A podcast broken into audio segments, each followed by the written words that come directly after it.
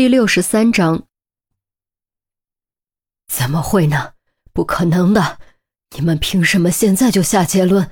你们……董建华喃喃自语，似乎是想到了什么。不对，后面两封勒索信是砸破窗户扔进来的。如果是老梁写的，他怎么可能做得到？我记得他当时也在二楼。陈红用目光询问钟离，钟离道。当然有可能，正因为身在二楼，所以他才能做得到。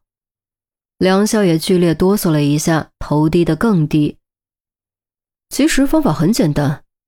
钟离看向于西，我观察到的你也看到了，你明白他是怎么做到的吗？我。于西没想到钟离竟然会点名让他回答，心中突然有点紧张，毕竟这是他第一次当着嫌疑人的面分析案情。深吸口气，稍微调节了一下。嗯，玻璃被砸烂的是一楼书房，正上方是二楼一间卧室的露天阳台，阳台围栏横栏上有细细的磨损痕迹。我觉得过程是这样的：他先将两封勒索信包在石头外面，然后计算好距离，用细线捆好拴在横栏上，接着向外抛去。石头受到细绳牵引，正好划过弧线，砸破书房窗户。最后抢先一步赶到书房，拆掉细绳隐藏起来，伪装成发现者。杜宾听后恍然大悟，陈红暗暗点头，觉得于西有进步。董建华则一副目瞪口呆的样子，原来还能这么干。于西说完，多少有点小得意，结果却被钟离一桶冷水当头浇下。过程差不多，关键地方却错了。怎么错了？哪里错了？不是这样的吗？于西不服气，砸玻璃的不是石头，至少不是发现的那块卵石。钟离肯定地说：“不是石头，这不可能。”于西断然否定。钟离将那块卵石捡了过来，掂在手中上下抛了抛。第一，动量等于质量乘以速度。从重量上看，这块卵石太轻了，正常抛出的速度极快，砸玻璃当然没问题。可从二楼那种地方砸，速度就明显不够了，必须通过增加质量来弥补，也就是用更大更重的物体。第二，纸会起到一定的缓冲作用，也需要增加质量弥补。第三，卵石的形状很难捆绑，容易在抛物的过程中脱线滑落。第四，撞击的瞬间，极小的面积上受到极大的作用力，纸上和卵石上都会留下痕迹，可是纸上有痕迹，卵石上却没有。顿了顿。他从陈红手中取来勒索信。第五，这封勒索信上有一条弧形的撞击痕，凹陷窄而深，说明撞击物有锐利源。卵石很光滑，不可能产生这条撞击痕。如果将撞击痕延伸完整，会形成一个正圆形，大小和自来水管接近。所以，如果我猜的没错，真正撞击玻璃的是一个不锈钢水龙头。董先生，你家最近换过水龙头吗？董建华呆愣愣看着钟离，过了好一会儿才回过神。我我不太清楚，但我老婆好像抱怨过洗手池的龙头出水有问题。呃，等等，我想起来了，好像是老梁帮着换的。哦，看来我猜对了，那个水龙头应该还在这栋宅子里，上面应该能找到你的指纹。二楼露天阳台上应该也能找到你的指纹。钟离对梁霄说。梁霄继续沉默，双手指关节却因捏得太用力而发青发白。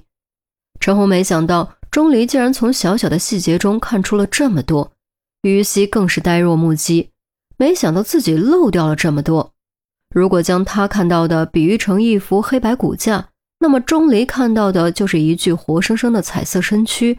而且穿着衣服裤子，会跑会跳会笑会哭。还有后面两封勒索信时间上有差别，第二封上面有撞击痕，而第三封上面却没有，说明第三封很可能是后来补的。现在重现一下当时的过程。你发现我在试探你后，怕警方守株待兔，又急于去毁灭证据，于是你去外面捡了一块卵石，写下第二封勒索信。从二楼砸破窗户丢进书房，接着立刻赶去书房，拆掉线绳，并将水龙头换成卵石。伪装成发现者等董建华赶来，借此诱使他离开小区，引开警方。接着你紧随其后，安全离开，消灭罪证，快速返回，以防万一写下第三封勒索信。我说的对吗？有什么地方遗漏，你可以替我指出来。自此再也没有任何质疑的余地。董建华也被陈红和钟离有理有据、丝丝入扣的分析彻底说服。为什么？为什么？为什么是你？你为什么要绑架我老婆？她难道不是你朋友吗？她对你不好吗？董建华大受打击。做他这行，很少相信别人。生活中除了竞争对手，就是仇家，朋友太少太少。他将梁霄当成至交好友，完完全全信任他，却没想到最后背叛自己的，恰恰是交心的朋友。陈红叹了口气：“董先生，有一点你要注意，我用的词是凶手，而不是绑匪。他并没有绑架你的老婆，而是杀了你的老婆。还真是语不惊人死不休。”陈红一句话如九天狂雷，将董建华劈得魂飞魄散。一直保持沉默的梁霄终于开口，声音沙哑低沉。我不明白你们是怎么怀疑到我的。陈红将第一封勒索信取了出来。一开始我只是觉得这封勒索信很奇怪，但很快我就明白了奇怪在哪里。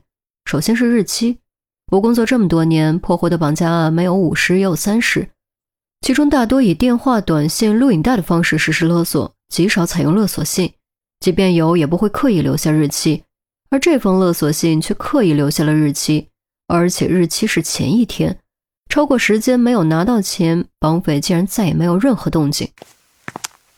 左右踱了两步，他将勒索信拍在桌上，接着说：“这太刻意了，也太可疑了，根本不合常理。而我的经验告诉我，所谓的不合常理，其实都是表面现象。只要换个角度想，也许就会变得合情合理。于是我就想。”勒索信的书写时间和日期会不会是同一天呢？